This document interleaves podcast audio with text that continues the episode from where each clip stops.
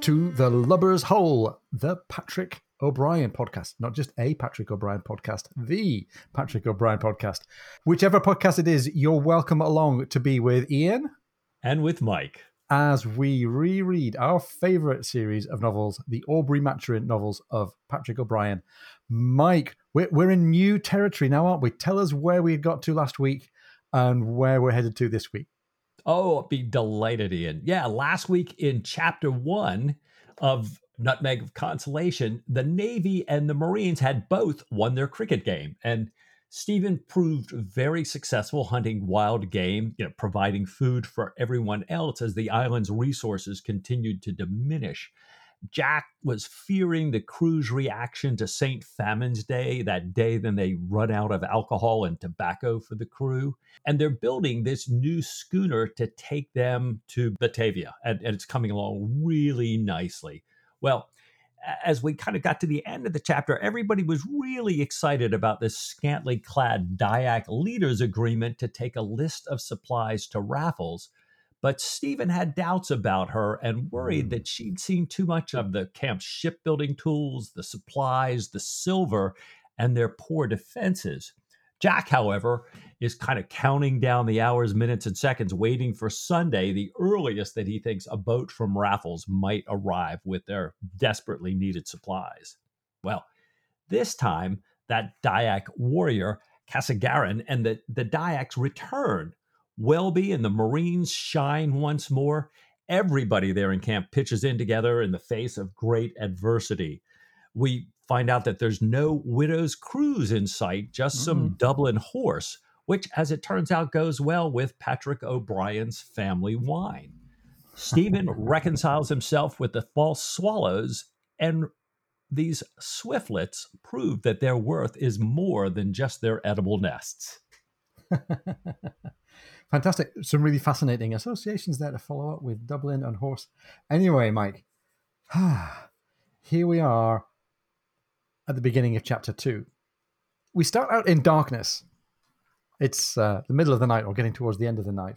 And Stephen, waking up in the morning darkness, decides that he's going to open up to Jack. He says, Another misery of human life is having a contubernal that snores like 10. I was not snoring, said Jack. I was wide awake. Uh, what is a contubernal? You, said Stephen. You are a contubernal. And I love Jack's rejoinder. He doesn't know what's going on here, but he decides to join in the, the playground tit for tat. Well, you're a contubernal as well, kind of he who smelt it dealt it sort of a thing. But it turns out that Jack and Stephen Mike are, are, are both correct.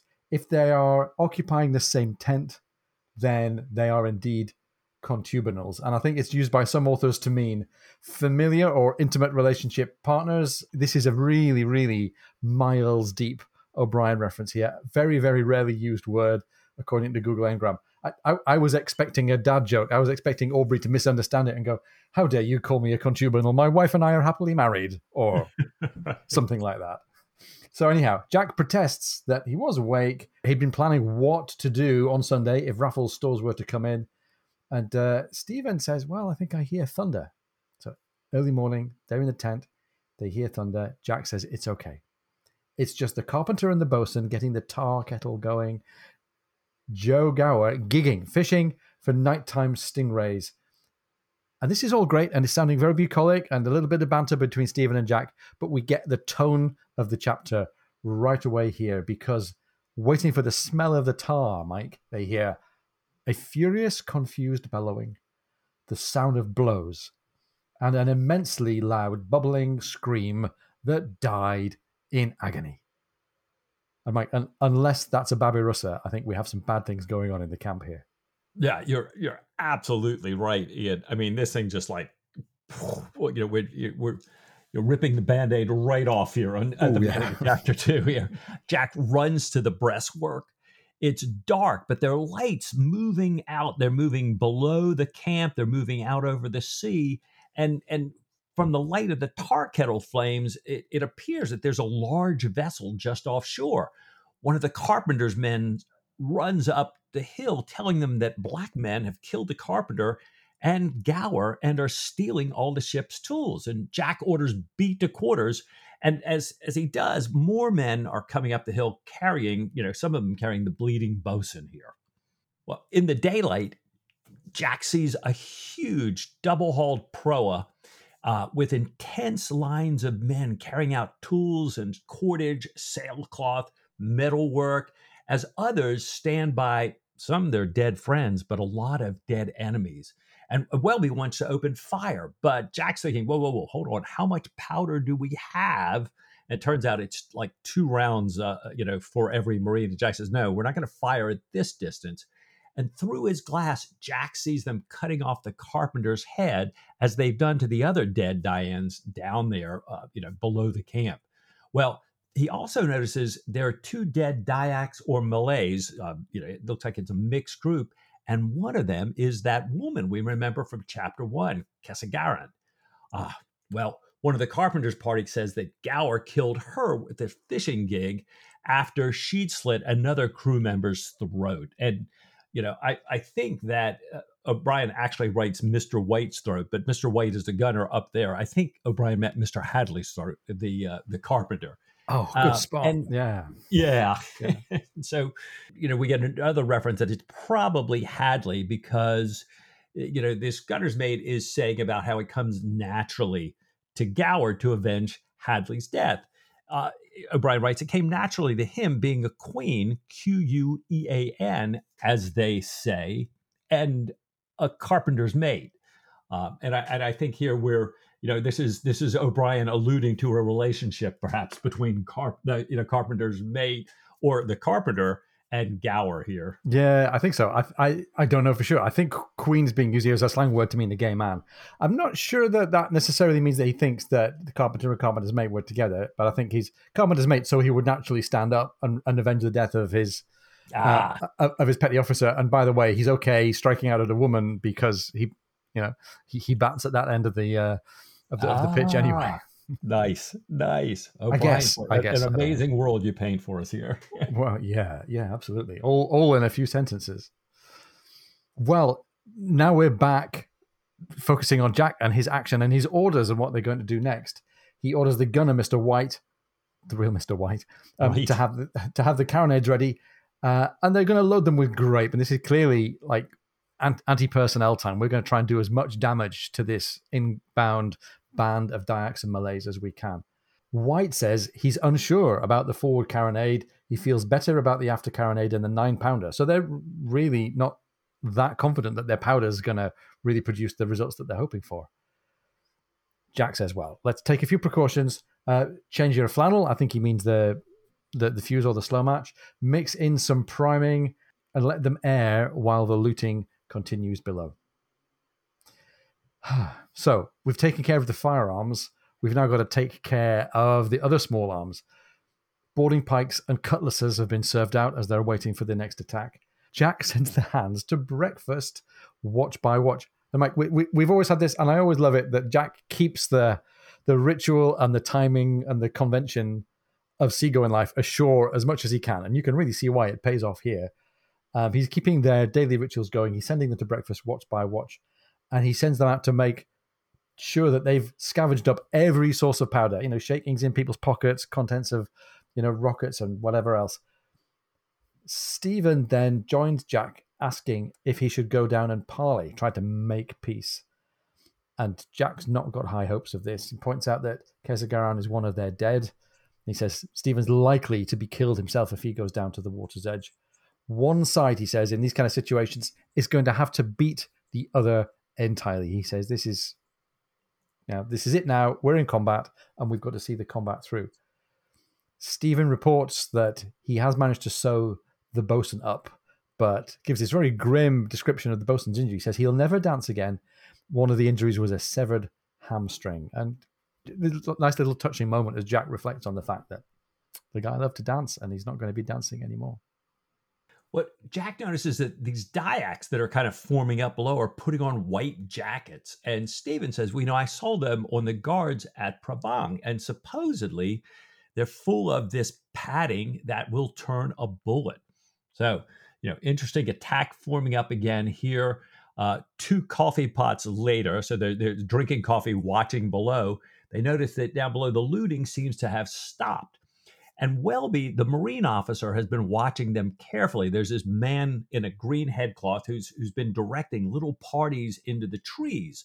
And uh, you know, apparently, a number of men run in. A few of them come back and try to draw their attention to themselves as they come back. But Welby's been keeping count here, going, "Yeah, they're leaving a lot more people in the trees than they're bringing back." And he also notices that they appear to be hiding men under the bank where they can't be seen from the camp. So Welby tells Jack he thinks they're preparing to attack the earthwork and then fall back, hoping that the sailors and Marines will leave the breastworks, uh, you know, and chase after them, only to be flanked and cut to pieces by the men in the trees and by the ones on the bank on the other side.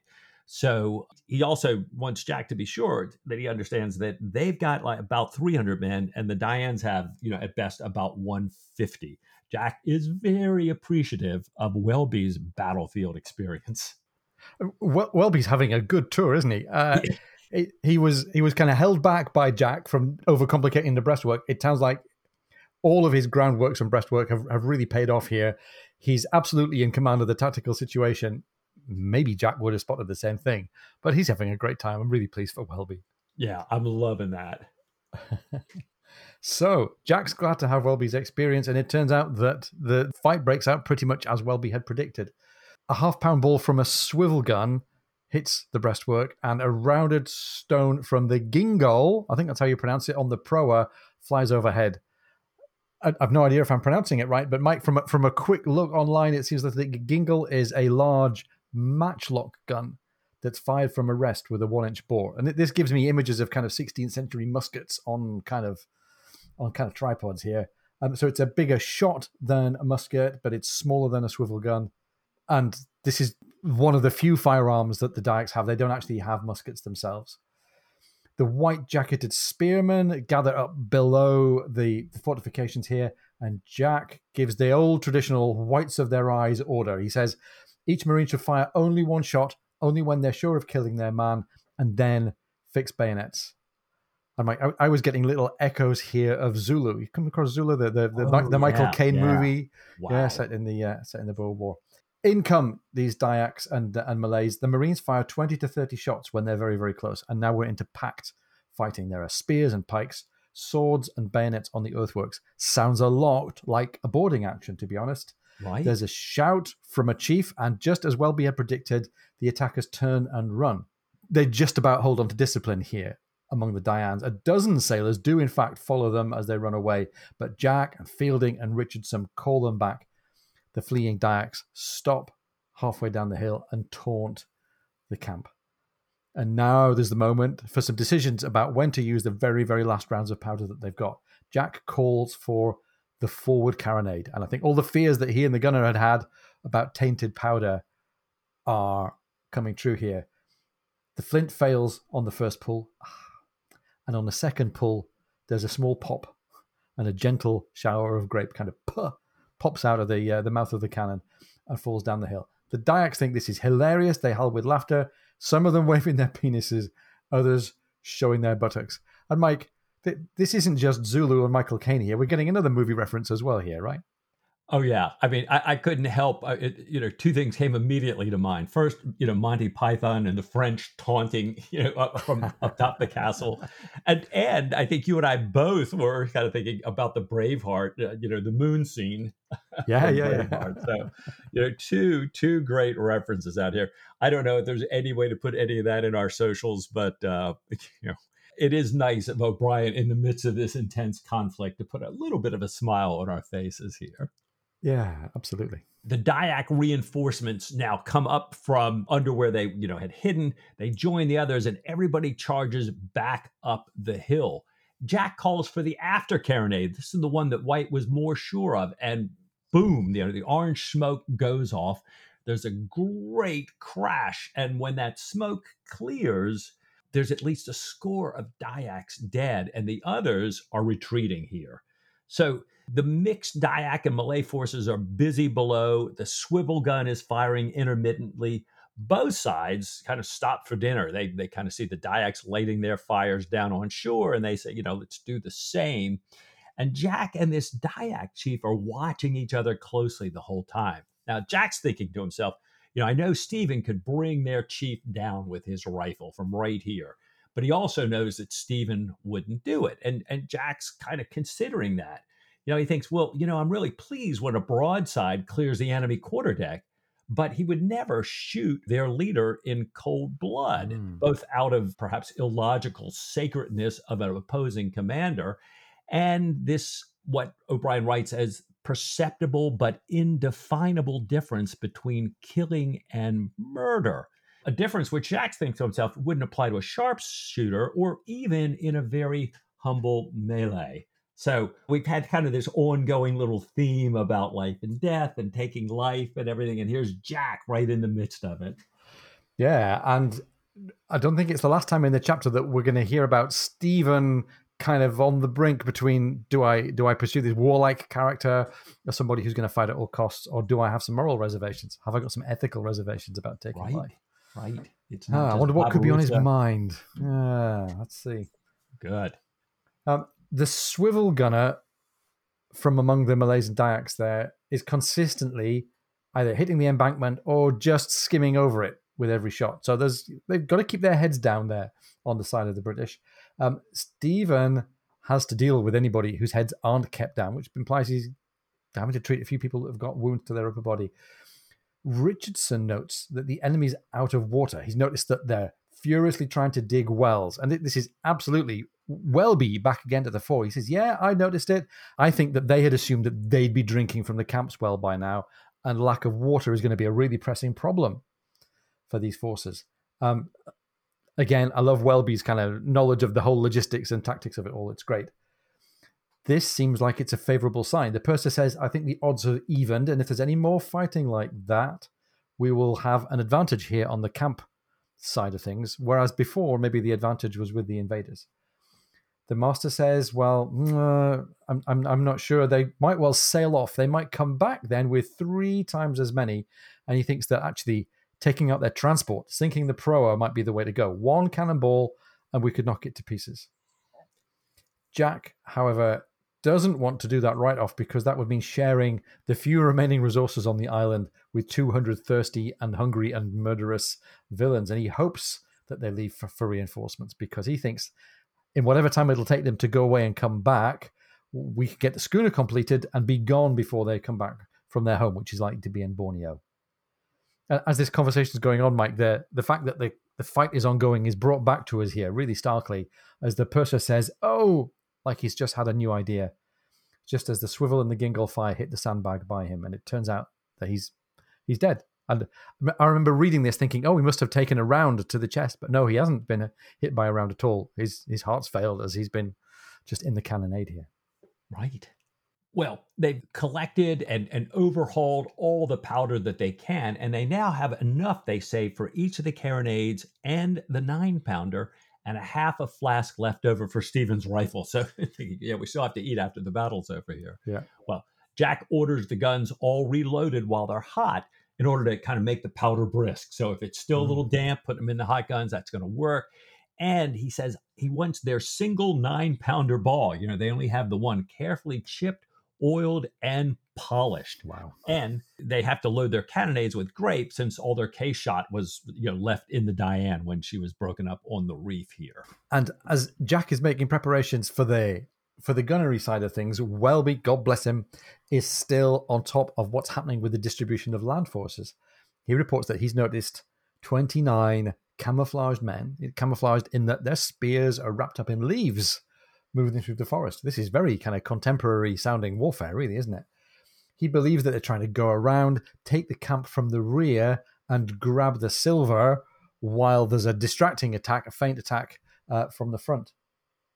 And Jack says, Well, that's all very well, but they mustn't realize then that the landslide has swept the earth away behind the camp. A few men, he says, can actually defend that shocking great drop. So now what looked like an interesting defensive problem for the Dianes turns out to be an interesting attacking problem for the Dayaks and the Malays here. Welby points out that it is indeed true that Kesegaran, who he calls the young person, wouldn't have seen that drop in the ground when she visited. So these folks who are going around doing this flanking maneuver don't realize the tough situation they're going to be in. So Jack readies Reed and Harper and Welby's best, eight marksmen with one round apiece to defend the rear. This is going to be a great advantage to the team here if they can pull this off. He hopes that the marksman taking out a quarter of the attackers before the assault begins will discourage the rest. And 25% casualties in an assault, I think, would discourage anybody. The much expected frontal attack begins. The proas guns are firing rapidly. The men are running diagonally across the open slope. They're setting off firecrackers, like the firecrackers that we had in Pulau Prabang. They're setting those off in the woods as some kind of a distraction. Um, Jack sends Killick and Bonden and the eight Marines off with Seymour to guard the silver, while everybody else in the crew makes sure that this frontal attack, which we think is a feint, doesn't actually turn ugly. Yeah, the, the frontal attack, it turns out, does not turn ugly, but the rear one really does. You know, yeah. it turns out that, you know, these attackers had picked the people going around the back for their strength and their courage, and they don't even pause when the marksman cuts down, you know, the first eight that are running to the foot of the wall. O'Brian writes, Killick, beside himself with pale hatred and fury, flung great stones down upon them, helped on either hand by the Marines, all the captain's bargemen, and his coxswain. Again and again, a Dyak would make a back for another, and up he would come, spear poised, only to be flung back at pike point, pierced through with a cutlass, or smashed with a 50 pound stone. And presently, there were no more to come. Hmm. Seymour, nominally in command, had to beat on the men's backs to prevent them stoning the few dreadfully shattered cripples who were crawling off among the rocks. You know, and Killick just just continues to stand there after you know, they're all done in, glaring at the woods, holding a boarding axe up in one hand and a big large rock in another. So, you know, I, I think this this is an ugly thing. It was very successful, but very ugly. Yeah. Under the intense heat, the frontal diversion peters out. Uh, did you have any kind of a, a, a, double meaning on your mind there, Mike? right, right. I, I didn't when I wrote it, and then I realized, you know, O'Brian hopefully is chuckling somewhere, going, "Yeah, yeah, yeah. I should have put that in there." Right? Yeah, Peter's out, out as opposed to Peter's put away. Yeah, okay, I understand. Right. Welby thinks that even though they've kind of lost all conviction on this this frontal attack, that their general can't turn back now. They've lost all these men. They've got nothing to show for it. And he says, you know, I'm, I'm pretty sure this is a death or glory kind of cove. So he's expecting one more all or nothing charge at the embankment.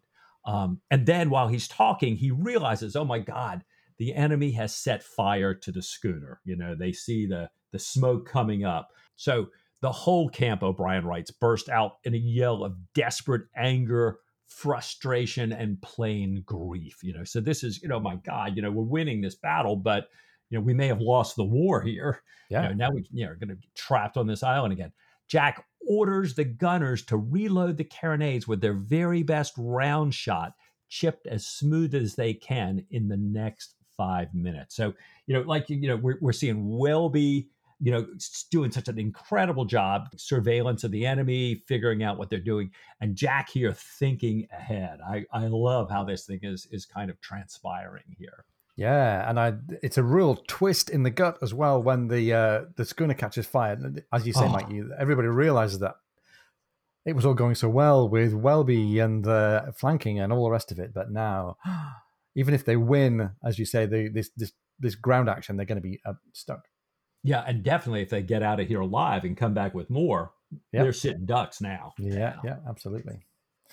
The enemy comes straight up the hill then with a furious run, straight at the guns, showing no fear, but not in any kind of formation. So the fastest of them reaches the breastworks first in tens rather than fifties, as the text says here. And they can't get through the mast pikes and the bayonets of the seamen who are defending here.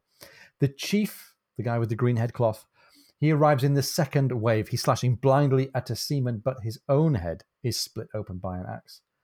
And there's this really intense description from O'Brian in the text here. It was cruel fighting, kill or be killed, all in a great roar of sound and a clash of swords and spears, grunting and dust, sometimes a shriek. For what seemed a great while, the enemy never fell back except for another spring forward. But the Dyaks and Malays were fighting uphill against an enemy in close contact with strong voiced, competent naval and military commanders and sheltered by a moderate breastwork. Besides, however great their courage, They were smaller, lighter men than the English, and at a given point, when there was a general withdrawal on the right and centre, a regrouping for a fresh assault, Jack Aubrey felt the turn of the tide. He called out, Mr. Welby, charge. Diane's, follow me. And Mike, I, I love the very matter of fact delivery here, and we don't get you know, lots of melodrama about Jack kind of standing up and waving the troops on. He just says, "Okay, Marines, charge. Diane's, you're with me." The whole camp then leapt onto the wall with a cheer. The drum beat, and they all hurled themselves forward. After the first frightful clash, the Marines' weight and their exact order bore all before them. It was a rout, a total, disastrous rout. The Dyaks ran for their lives. And Mike, it's it's it's turning out to be a bad day in the end for the Dyaks. It it it really is. You know, now there is one advantage to being a little bit lighter and for running for your lives. They they're faster than the Englishmen going downhill, and they're into the water swimming for the proa. And on shore, Jack's wiping this blood from his eye eh, eh, from a blow that he never knew that he got. And he asks Fielding to see what can be done, if anything, for the schooner and orders the gunner and the gun crews to follow him back up the hill. And, and Jack is really feeling his weight now as he's trying to get back up the hill.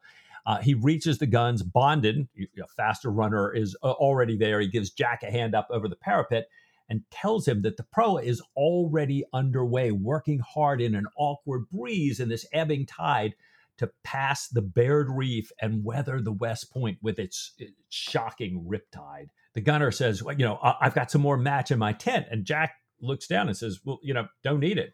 You know, the, the you know, the match amazingly untouched by the fighting there at the breastwork still has half a glass left. And God love us, whispers the gunner, thinking that, my God, surely they've been fighting for much longer than that. That match should have burned out. I guess that's how quick and intense all of this yeah. has been. It's a really great little touch to remind us of how time is really, really flying by for the people involved in this combat, and they're not realizing just how little the, minutes and seconds are that have gone by.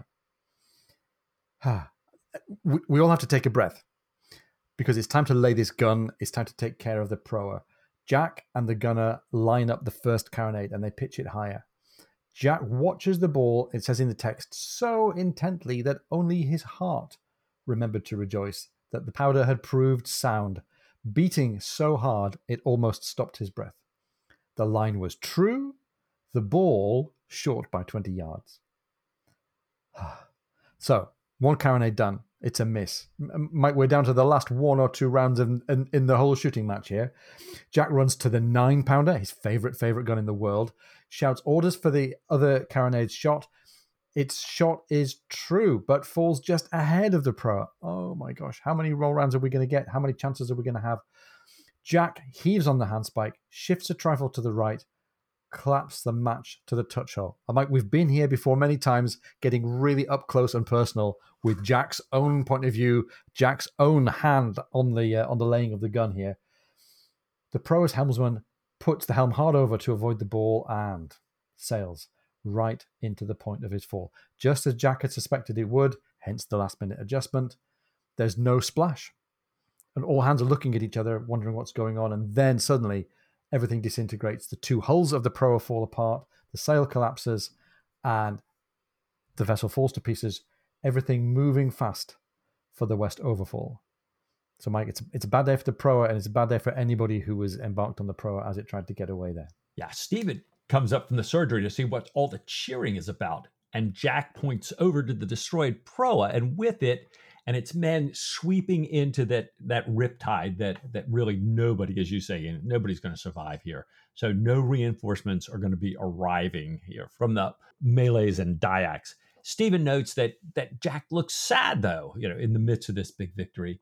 And Jack tells him that they fired the schooner, and he's pretty sure that none of it's going to be able to be saved. And sure enough, Fielding returns and he gives Jack joy of his glorious shot, but reports that indeed none of the schooner could be saved despite everyone's zeal and personal risk. So the schooner is gone, and the cutter, as it turns out, is also gone. Oh, man. So the camp is safe for now, but Mike, they're they're stranded, and uh, I, I think we all might need to take a moment here just to go and check the lay of the land. I think we all might need to go and check that our small craft are where, where we last left them and that nothing's caught fire. So maybe this is a time for a short break, and we'll be right back in just a few moments.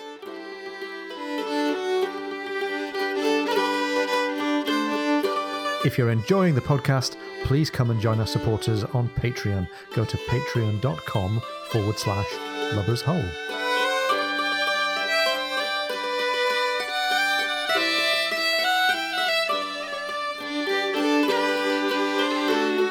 Welcome back. We hope everything's okay. No untoward fires on the horizon for wherever you are. Um, we're back with Jack and Stephen and the crew of the Diane taking stock of where they are now that this action seems to be over. Hearing that nothing on the schooner could be saved, Jack says, I'm sure you and all hands did their best, but it was a hopeless blaze by the time we reached it. They had certainly spread tar fore and aft. However, Uh, here we get optimistic, Jack. It's all going to be okay. Here we are, alive, and most of us fit for duty. We have many of poor Mr. Hadley's tools. There's timber all around us, and I have no doubt we shall find a solution. And Jack hopes that these words come across as cheerfully as he means them, and he hopes that they're going to carry some conviction, but he's really not sure. The sadness that follows, and we mean this particularly for Jack, I think, the sadness right. that follows a, a big battle has started setting in on Jack. To some degree, it was the prodigious contrast between two modes of life. In violent hand to hand fighting, there was no room for time, reflection, enmity, or even pain unless it was disabling. Everything moved with extreme speed, and, and we saw that from their, them disbelieving the slow match earlier on cut and parry with a reflex as fast as a sword thrust, eyes automatically keeping watch on three or four men within reach, arm lunging at the first hint of a lowered guard, a cry to warn a friend, a roar to put an enemy off his stroke, and all this in an extraordinarily vivid state of mind, a kind of fierce exaltation, an intense living in the most immediate present. And that's O'Brian describing the exaltation of battle. And then he goes on and talks about what sets in afterwards. Whereas now, time came back with all its deadening weight. Uh, living in relation to tomorrow, to next year, a flag promotion, children's future. So did responsibility, the innumerable responsibilities belonging to the captain of a man of war, and decision. And it's a very, very poetic, it's a really striking and sobering change in perspective for Jack so quickly after the after he's been through this.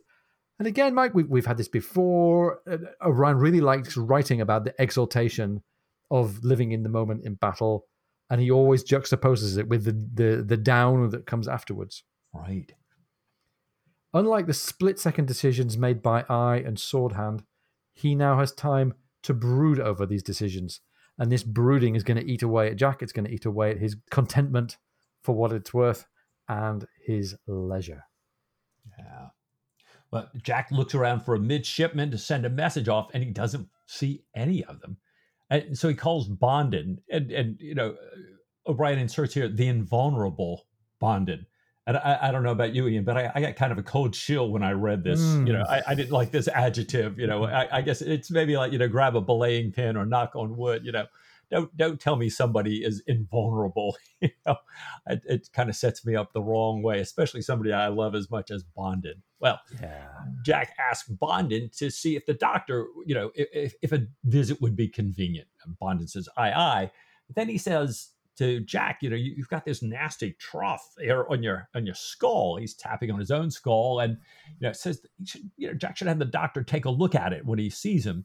And as Bonden leaves, Richardson limps up the hill to report that all the Navy and the Marine dead on the lower and middle ground have been beheaded. And so they really can't even identify some of the bodies. And he's asking, you know, what do we do? What do we do with our bodies? What do we do with the enemy bodies, the natives here? It's, it's kind of that that aftermath. Uh, yeah. Bonden returns, says the doctor can see Jack in five minutes. And and Jack, you know, Brian tells us that every man has his own five minutes. yeah. Jack is a little shorter than Stephen's. He shows up at Stephen's tent just as Stephen is carrying out this slender amputated arm. And uh, Jack is asking whose it is, but Stephen's telling Jack, you know, sit down. I got I got to check that scalp out. And and while he's tending Jack, he tells him it's Reed's arm taken off at the shoulder, and that luckily, you know, when Reed was hit by the swivel gun, it knocked his head against a rock. So he was actually unconscious when Stephen took his arm off. And Stephen adds, with the blessing, he may do well.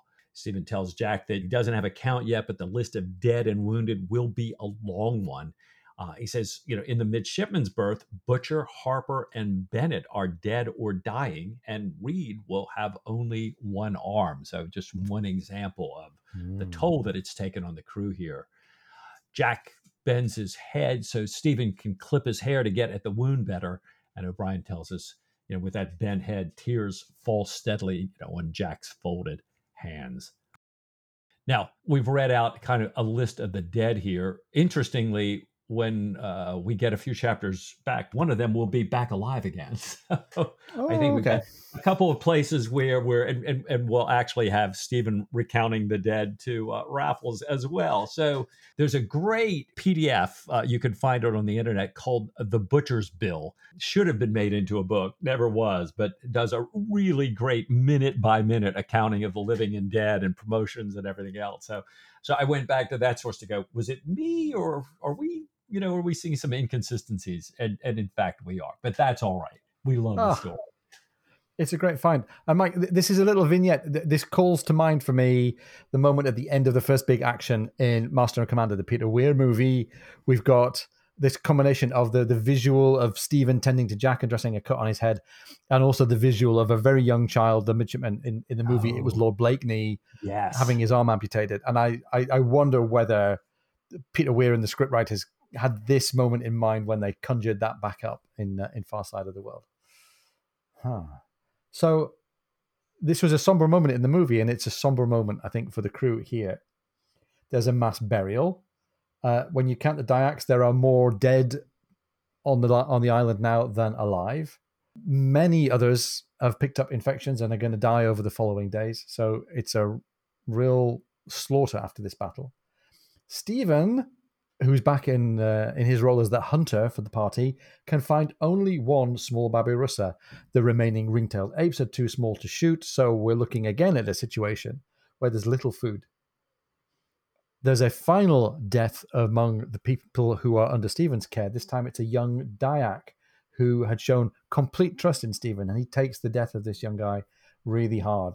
This guy had said, I will only take food from Stephen. They'd form this close bond, and it really affects him when this uh, this young fighter passes away. Stephen had thought that after multiple resections of the infected leg, he might have saved him.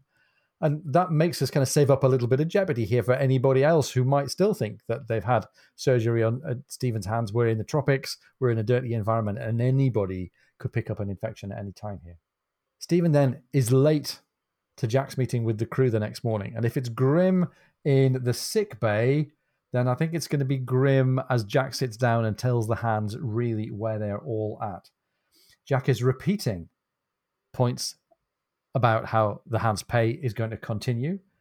He's repeating what they've already known, which is that they're going to get compensation for spirits not served out. And wise move on behalf of Jack here to remind them that you know he's got their backs a little bit here. The crew is listening standing exactly where they'd stand on the deck of a ship. And again, we've got Jack recreating the institutions of a ship on shore here. And looking at them, Stephen's glad that he could save Reed and Edwards, that's Fox's clerk, who are both in their positions, because he's very aware, I think, of the jeopardy that everybody's been in and continues to be in. Jack says that everyone's heard of the Widow's Cruse, but nobody there has. We'll, we'll stick a pin in that and come back to it in a second. Jack continues to say they didn't ship a widow's cruse on the Diane.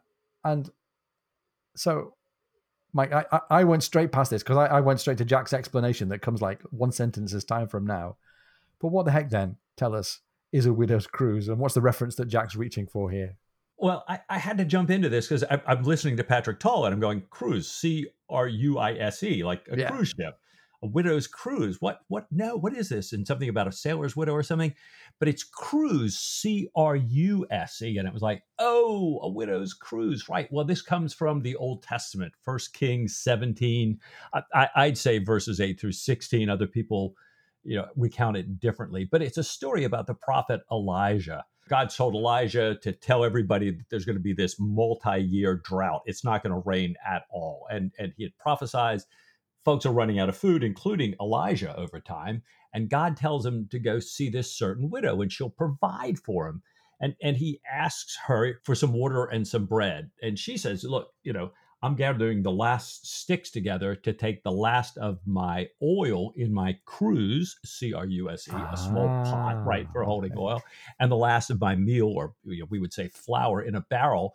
I'm going to go make the last of our bread, and my son and I will eat it and die. And, and Elijah, I always love the prophecy. Well, you know, make me one first. And, and but he does add, you know, if you do that, God says, and, and here's the you know the Bible verse: the barrel of meal shall not waste, neither shall the cruse of oil fail until the day that the Lord sendeth rain upon the earth. In other words, she'll have an inexhaustible supply of oil and and meal so she could kind of make bread ongoing in, until it starts to rain again and everything so sure enough from the early 1700s or so this term widow's cruse is is used to mean an inexhaustible supply in in in England there. It has a an Ngram peak of 1861, but there are peaks, smaller peaks in 1812 to 1821. But it's still pretty rarely used, so not surprising that the crew has not heard of it. Right, F- fascinating. So O'Brian's reaching so deep that not only are 20th, 21st century readers stumped, um, not only is Stephen Maturin stumped, all of the crew are stumped as well. Absolutely. Well, uh, th- this is where I got to next. Aubrey helps the crew and helps us out by explaining what this means. He says that means that tomorrow is St. Famine's Day.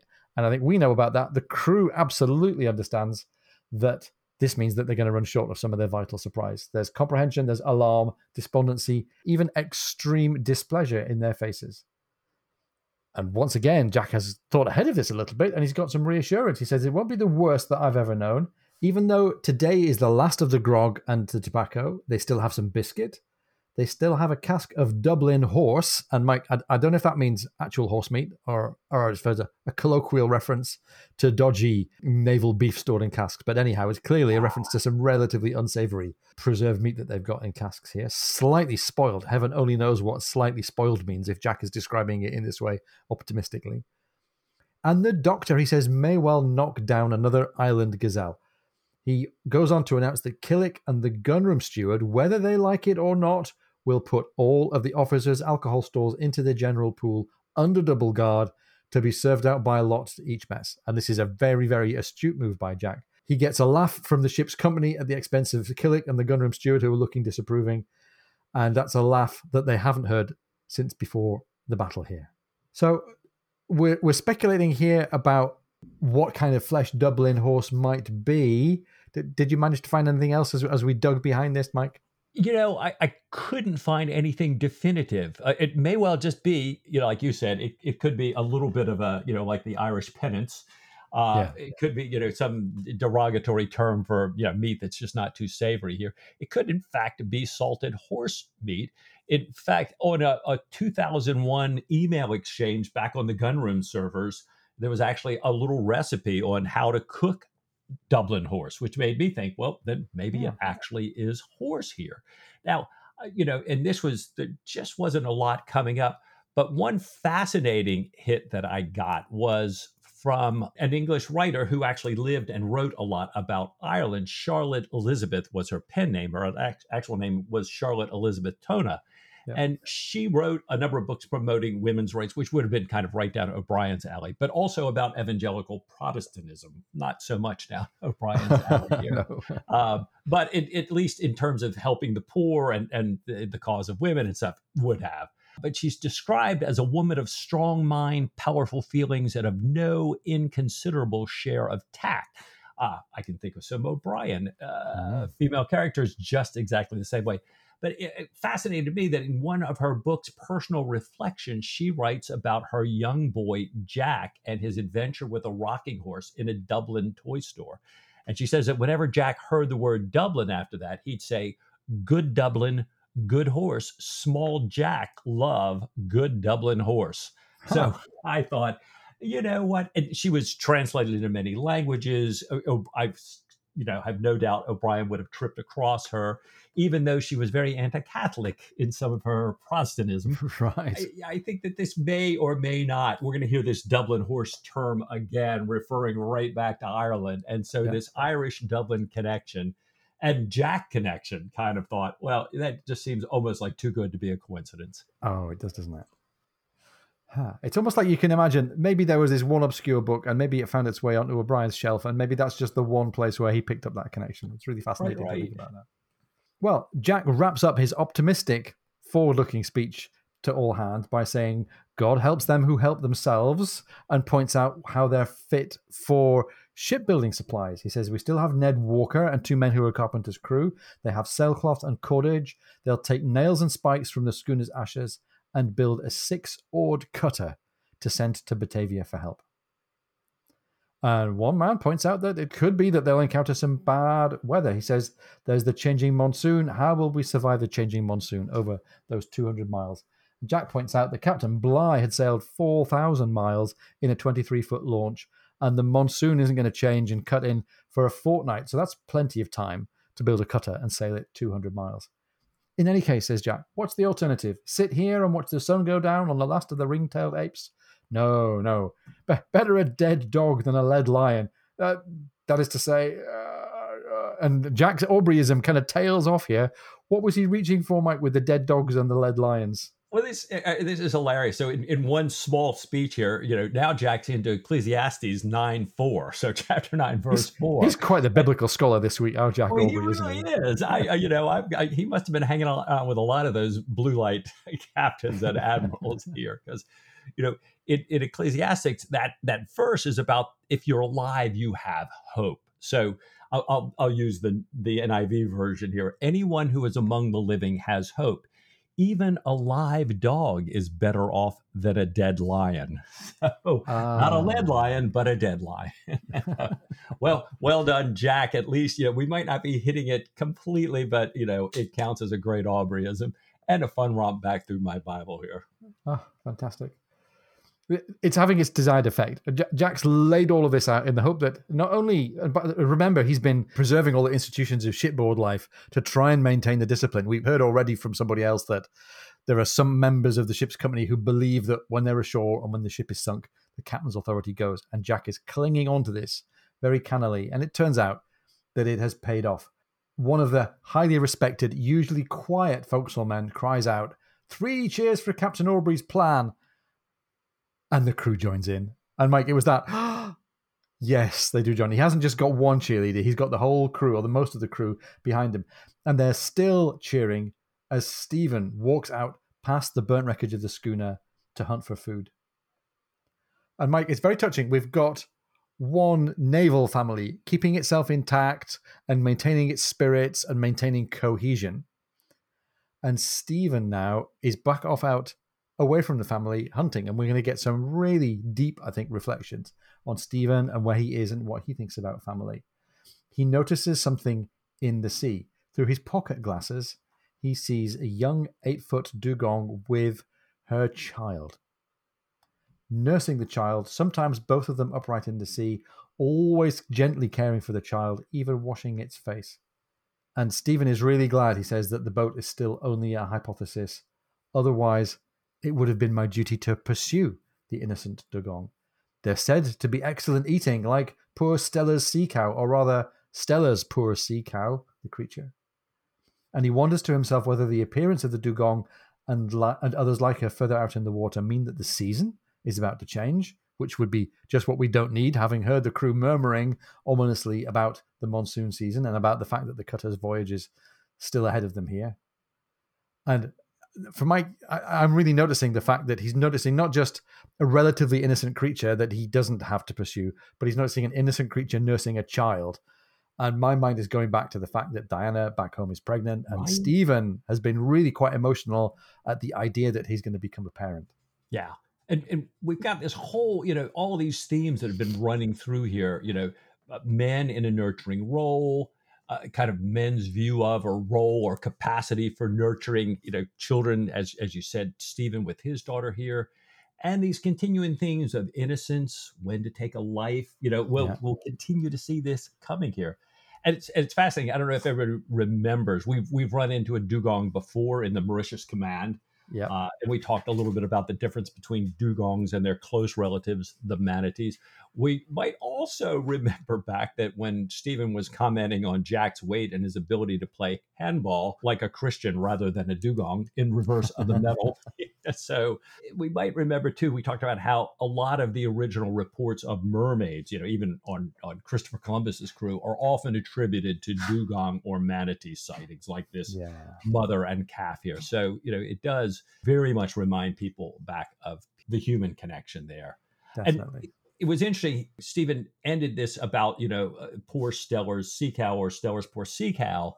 In the author's note that begins this book, O'Brian you know, says he's really grateful that, you know, he was trying to find information about Steller's sea cow and somebody had given him a translated copy of Steller's actual notes.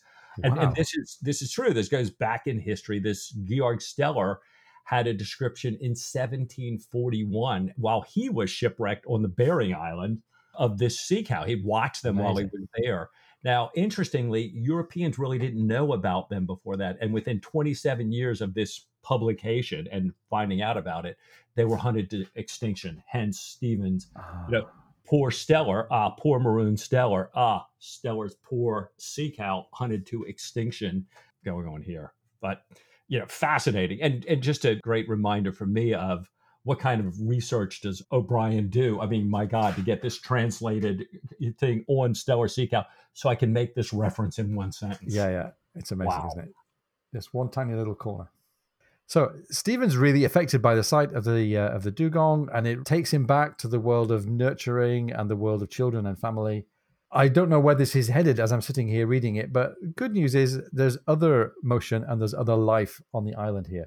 Stephen thinks that he hears a pig rooting, and it turns out to be the finest babirusa Stephen has ever seen. And Mike, this, next sentence is really cold and a really clear juxtaposition between Stephen's really emotional attachment to the nursing animal and his ability to turn straight away to the clinical world of hunting. The Babirusa was as innocent as the dugong. He shot it dead without the least compunction. And might again, these themes of how close life and death are, these themes of you know, the, the the duality of Stephen's role as a saver of life, but also as the hunter and provider. Oh man, this reaches pretty deep. Um, Stephen goes back into the routine that we've heard about before. He has to gut and hang the pig. He uses his block and tackle to hang it up there in the trees. He heads off to follow the trail that it in turn had followed to see where it came from, to see if there are others, because this is this is precious resources. He believed that they'd almost hunted out the Barbarossas, so maybe there are more where this one came from. And he realizes that puts him in the same territory as the bird's nest swifts. So he no longer resents them. He's he's okay with the fact that they're swifts, not swallows, that they have four toes. So he thinks, okay, I feel quite good now about going to see their vacated nests. He reflects regretfully that Reed, who now only has one arm, won't be climbing down to harvest the nests, but he gets a little moment of happy reflection that Reed's doing much better. He reflects on the power of youthful stamina and a cheerful mind and contrasts that with the bosun, who's middle aged and sunk in gloom, and although he has a much less serious wound, is likely to take much longer to recover. Unfortunately, Stephen doesn't encounter another pig along the trail, so he gets distracted off, fortuitously, I think we're going to say, to go take a look at the swifts. And Mike, it turns out that we weren't that far away from the world of children and family after all, right? Yeah, fascinating here. He comes to a patch of mud near the cliffs and sees a single child's footprint on the other side of the patch. And O'Brian writes, you know, either that child is preternaturally agile and leapt a clear eight feet, or it was an angel setting one foot on earth. You know, and I, you know, I love that line. I love, you know, like you say, that the clear connection back in with our themes here. And and Stephen's thinking to himself, you know, we don't have anybody on the crew that has a foot that small. Well, he keeps on heading to the edge of the cliff, you know, where he had been laying before when we last saw him looking at these birds. And there he sees seven baskets full of these bird nests, all collected and all kind of propped up with rocks so that they don't fall or blow away. Looks down, he sees there's a junk, uh, this big boat in the water below, and boats going back and forth from the junk to the island. And then behind him, he hears all of a sudden these angry, challenging children's voices speaking in Chinese and Malay. Below him in the trees, uh, there's a thump, a scream of pain, and a wail. Uh, this starts off sounding like it's grim, but actually, this turns into the most charming, the most little bucolic encounter that we've got with this this little band of Chinese and Malay kids here. It's really, really lovely. He finds three small girls howling with woe, with woe, but not with injury, and a small boy groaning in pain with a bloody leg. And we get an idea of what they've been about because they have pads on their knees and elbows for cave climbing. So they've been after the swallow nests themselves. A girl explains that somebody that they refer to as Lipo, Lipo is clearly some kind of eminent figure in their community or their family. Lipo had said they could play after they'd collected seven baskets, and they hadn't meant for the boy to get hurt. They're afraid of being whipped. I can just imagine this all tumbling out of this little girl trying to explain in her defense what's going on to Stephen, who shows up as the adult on the scene here. The stunned boy lets Stephen examine the damaged leg. He stops the bleeding, he cuts some splints, very wise. He's going quite far with the dressing here. He cuts his thin jacket into strips for pads and bandages. The children tell him that the oldest girl and Mai Mai and the boy are all brother and sister, and that Li Po, this person whom they clearly fear to some extent, is their father, and he's the owner of the junk. They've come from Batavia. They bring back ore from Borneo, and they stop when the time is right and when the sea is calm to harvest nests at the right season every year. They've got pegs to climb up from below. They're doing this because only children can fit in the caves to reach the nests. Lipo's brother, we learn, had been too fat by the time he was 15 and been killed by Dayak pirates, which is a, a, a grim outcome if you're just a fat teenager. And maybe there's a sympathetic ear here given the crew's recent trouble with Dayak pirates. Oh. So Stephen tells Mai to climb down. He tells her to go f- tell her father, Lipo, what's happened. He's a medical man, he explains, with a group of 100 Englishmen in a fortified camp opposite the reef on the island's south side. Since her brother can't be lowered down because of this very grave injury to his leg, Stephen will carry the brother round to the camp and meet Lipo there as soon as the junk can be brought around. And he tells the other children that they can either go with Mai Mai or follow him. And this is a very smart little move. Lipo, injured child. There's, there's a, hair's breadth between injured child being looked after and hostage. Right. right. and Stephen's Stephen's just on the right side of it. I love his tactics here. Well, they they decide they're going to go with him, and and they do. The other girls are talking all the way, telling him stories about their friend's striped Dutch cat in Batavia, the plants in their garden, the engagement of their aunt Wang, and and the price of edible birds' nests. Now, they're talking so loud that the men in camp hear Stephen coming in with all these kids here. Uh, Stephen puts the boy down on their cot, and, and Ahmed is comforting the boy as Stephen tells Jack, There's a great deal to be said for the Confucian tradition. Jack says, Well, you know, my old nurse used to always say the same thing. Um, yeah, right. And, Stephen, but uh, never mind that. you know, you, you said you got a Barbarossa. Where, where do we find him?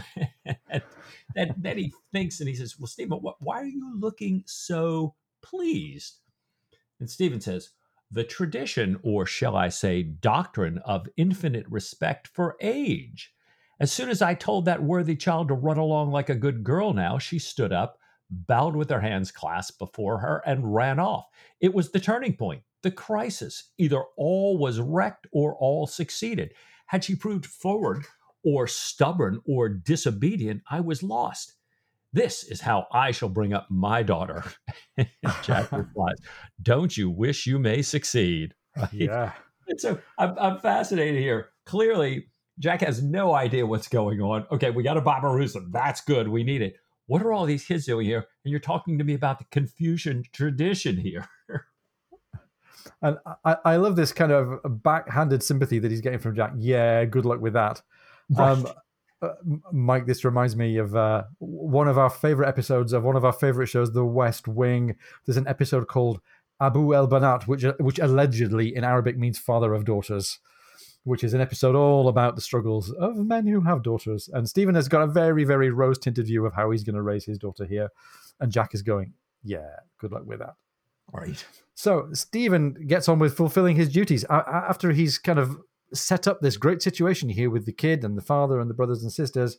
He tells Jack where to find the pig. Jack calls Bonden in and says, Well, the doctor has saved our bacon, and in, in, enjoying the delicious savor of this bacon related pun, sends Bonden off to collect the pig. And now Stephen gets to reveal the payoff for all this maneuvering he's done with the kid and the leg injury and the junk and the father. Prepared to be amazed, he says. He tells Jack about the junk and the children, his belief that the junk is going to take them all to Batavia since the owner's son is the one in splints. Stephen has paper money. He has notes from Xiao Yen to pay for their passage and still enough left over to buy a modest vessel in Batavia so they can keep their rendezvous with surprise in New South Wales or before. And by the way, this is a really great adult child relationship payoff for Stephen. And I'm you know remembering how, how bitter and tragic it was when we had the Dil story back in HMS right. Surprise. This is a really nice moment. This is putting a smile on the face here.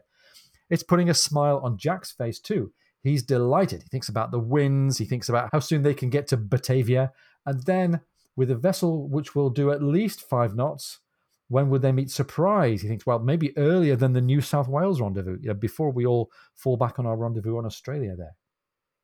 He says, it's so lucky that Stephen was there when the boy broke his leg. And I, and I don't know if, I don't know, in my, in my mind, I imagine either Jack is completely naive to all of this and says, "Well, gee, this is you are really lucky that he was there," or maybe Jack is saying it with that tone that goes, "Yeah, I think you might have maneuvered this situation a little bit, Stephen," because Stephen says, "Well, broke his leg, but perhaps hurt is more exact. I can't completely certify that there's a fracture." And Jack says, "But you have splits on."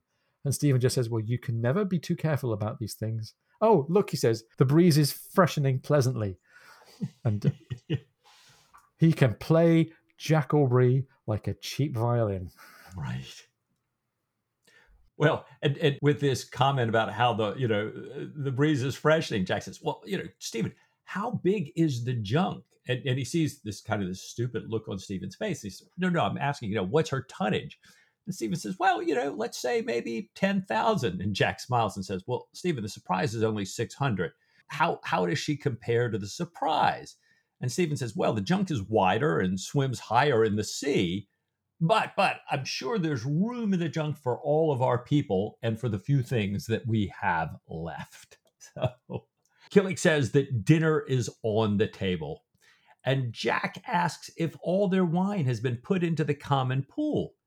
Killick says, no, only enough for tomorrow's grog. And Jack says, you know, well, I want you to go get a couple bottles. And Ian, you know, mm. I think this all turns on an English accent. So I'm going to have to put this wine order over to you here. Ah, uh, the 89 with a long cork. This is, this is a great piece of Patrick O'Brian personal dad jokeism here. To Stephen, he says, the Haut-Brion should go well with the Dublin horse. Ha ha ha. Ain't I a rattle? You smoked it, Stephen, did you not? No reflection upon your country, of course, God bless it. Mere lightness of heart. Chuckling, he drew the cork, passed Stephen a glass, raised his own, and said, Here is to your glorious, glorious junk, the timeliest junk that ever yet was seen. And besides bringing Dublin Horse back into the conversation here, he's giving Jack Aubrey the chance to make a pun on an Irish surname, Haut-Brion being kind of a mangled pun on the name O'Brian. Right.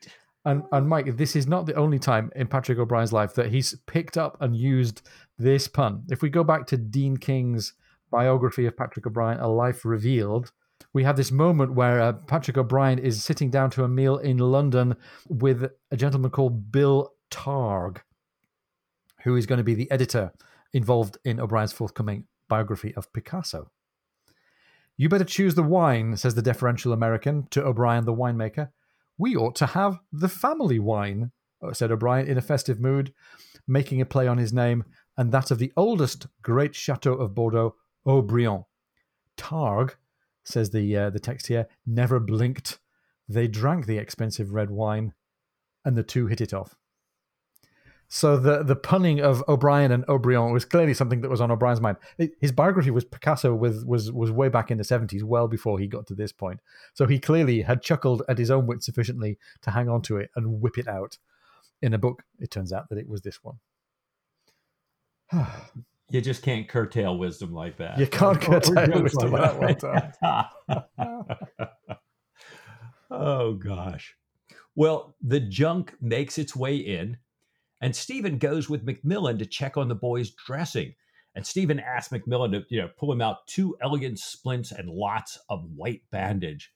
And McMillan's kind of, you know, working with the boy's leg, and he says, "Well, I, I can see a little bit of a sprain here," and he's kind of wondering why the splints. And Stephen says, "Well, it may only be an imperceptible crack, but it must be bound as if it were a most untoward compound fracture and covered in an extensive balm. So, you know, it, it, Stephen is really going all out here to uh, to dress this wound up here.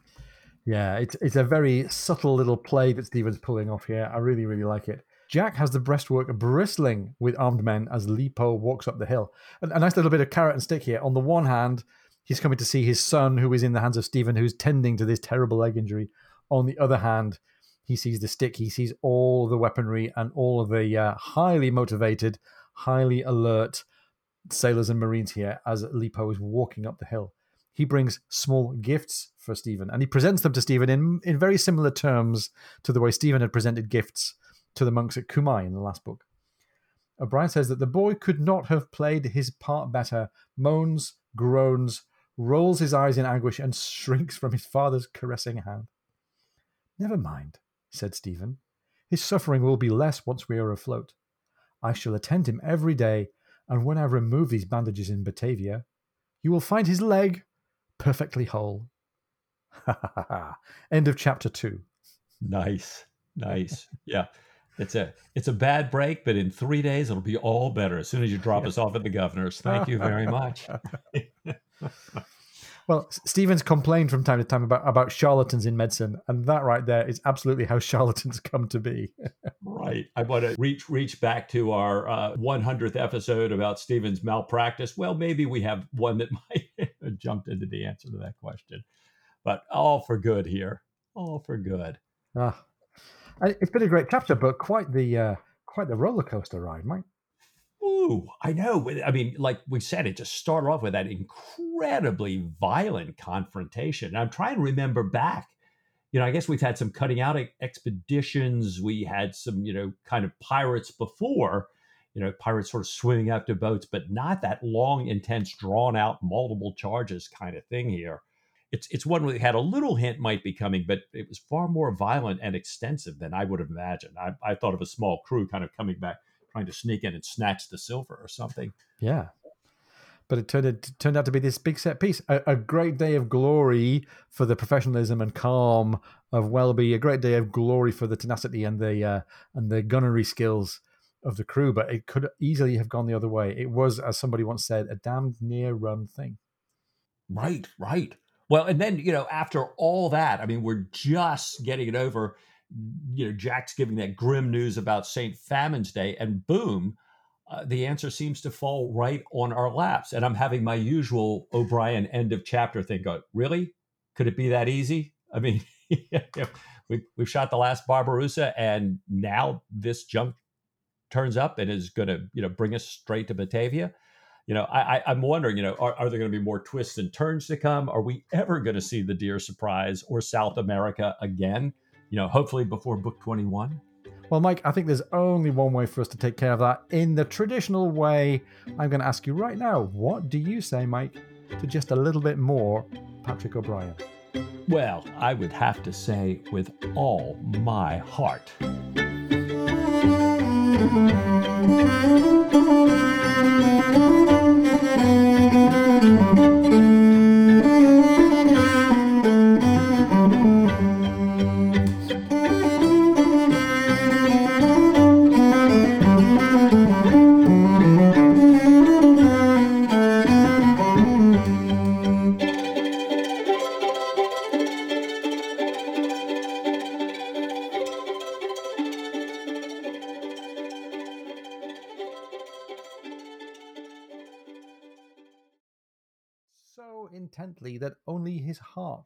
Remembered to rejoice that the powder had stopped beating. Sorry. Remem- remember to rejoice that the powder had proved sound, beating so hard it almost stopped his breath.